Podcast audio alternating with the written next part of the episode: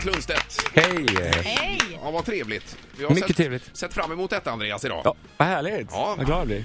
Berätta gärna om eh, din tid i New York, bara kortfattat. Min tid i New York. Jag jobbade som aerobics instructor. Ja, och Linda läste precis här på hemsidan att du har fått Julia Roberts att svettas. Ja, visst. Hon tog mitt pass en dag. Jag var helt i chock och eh, lycklig över att hon stod där bak. Hon var tyvärr inte speciellt bra på att Nej. hänga med. Nej. Okej. Men våra blickar möttes några gånger eh, genom eh, spegeln sådär och eh, sen kom hon fram till mig och Ja. frågade när jag skulle ha mitt pass nästa gång för att hon tyckte det var så kul. Oj, oj, oj. Ja, det är coolt.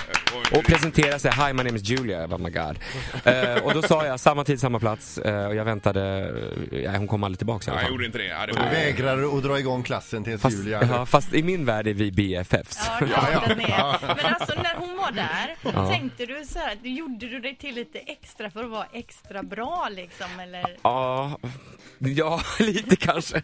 Men hej, jag var en liten svenne liksom i New York och så kommer Julia fucking Roberts. Det, det är stort. Och sen när hon kom fram och presenterade sig, då sa jag Hi, my name's Andreas, I'm from Sweden. Så jag, för att vara lite såhär, jag vet inte riktigt vem du är. Typ. nej. I treat you like anyone else. Fast jag, Och jag var så, ju... och så just att du också skulle vara lite exotisk. Att du, Exakt. att du var från Sverige. Ja, men det Is- gillar hon. Ja, Jag tror hon flörtade lite. Ja, På ja. riktigt, jag, i min värld, i min värld. Gjorde hon det, ja. Så gjorde hon det. Ja. Jag vill tro det. Eh, Okej, nu ska vi komma in på boken här Andreas då. Mm. Eh, Mitt positiva liv. Hur, hur, eh, hur tänkte du från början när du... Hur tänkte du nu? Nej men just det här när du kom på att jag ska nog skriva en bok om detta. Jag, när jag kom ut och berättade att jag var HIV-positiv december 2007 så kände jag att jag var stark nog att prata om det men inte sådär att jag ville bli liksom förknippad bara med HIV utan jag ville fortsätta vara artisten Andreas. Så att jag gjorde inte speciellt många intervjuer och, som berörde just ämnet HIV. Ehm, så att jag jobbade mycket med Alcazar och fortsatte liksom att visa att jag är artist först och främst. Men sen så till för ett år sedan så kände jag nu är jag redo att berätta hela min historia.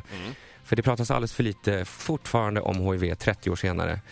Ehm, och folk vet inte så mycket eh, hur det fungerar och eh, folk är, okunskap brukar ge med sig kanske rädsla. Ehm, Det känns som det var mycket mer snack förr kring det här. Ja men folk dog som flugor. Ja. Och, det, och sen blev det här, eh, det var precis en gay-community som, som blev eh, drabbad först. Eh, idag är det inte så längre. Men och idag så kan man ju leva med eh, viruset för det finns så bra mediciner. Det finns inget botemedel eller vaccin men eh, mediciner är så pass starka och fantastiska så att som jag till exempel, eller de andra nästan 6000 som bor i Sverige som lever med HIV.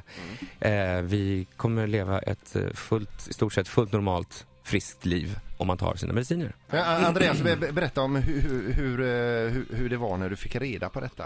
Mm. Hur fick du beskedet och hur, hur att jag- reagerade du? Jag hade testat mig för HIV och eh, för att de hade ringt från Smittskyddsinstitutet och sagt att de hade anledning att tro att jag hade haft någon form av sexuell umgänge med någon som var HIV-smittad. Och jag tänkte då som eftersom jag inte visste så mycket om HIV att då ska man ju vara sjuk eller eh, du vet ha feber eller svullna lymfkörtlar eller något sånt där. Och jag kände mig, jag var frisk och kry och mådde toppen så jag tänkte det är klart det händer ju inte mig. Nej, det här. nej. Men så tänker man. Det Man är, man är ju odödlig själv alltså. Exakt, det Ja. händer alla andra och, men inte mig. Och sen så efter, veckan efter jag hade testat mig då, sk- man skulle få provsvaret då efter en vecka. Då skulle jag precis undervisa just ett aerobics pass. Och då tänkte jag, men jag ringer till min läkare som jag hade varit hos eh, precis när jag ska gå upp och undervisa, bara för att vara överstökat. Och eh, jag ringde och han berättade då att tyvärr, det visade sig vara positivt. Hur, hur många gånger har det här samtalet spelat upp sig i huvudet på Oj, dig? oj, oj. Väldigt många gånger. För det, det sjuka var att det första jag tänkte på i min naivitet var, vänta positivt, det betyder ju, det är ju bra. Ja. Negativt är dåligt. Och så, vänta, jag, jag ville bara tro, jag ville verkligen så här, in sista tro att, men så, det är bra, det är bra. Men liksom tonen på hans röst avslöjade att det inte alls var bra. Nej, nej. Men sen var jag tvungen att, eller tvungen var jag kanske inte, men att få ett, som det var då i min värld, dödsbesked via telefon är inte så jävla sexigt. nej. Och hade jag stått på Västerbron eh, i Stockholm så hade jag säkert hoppat. Faktiskt. Nu stod jag ju i en, eh, i en om, omklädningsrum, liksom i personalrummet. Och hade en klass som väntade på dig? Hade klassen väntade mig, de var så förväntansfulla och vi liksom ville köra som alltid då på mm, onsdagar. Liksom. Så att jag gick upp och körde det här passet. Och jag tror att det var någon... Det, det räddade mig för att liksom på något sätt fortsätta mitt liv och inte bara bryta ihop och bli en blöt fläck. Men sen när jag kom hem så var, var jag såklart fruktansvärt knäckt Ja, det ju... över det här beskedet. För jag trodde verkligen hiv är lika med aids är lika med döden. Mm, mm. Jag visste inte mer. Ett poddtips från Podplay. I fallen jag aldrig glömmer djupdyker Hasse Aro i arbetet bakom några av Sveriges mest uppseendeväckande brottsutredningar.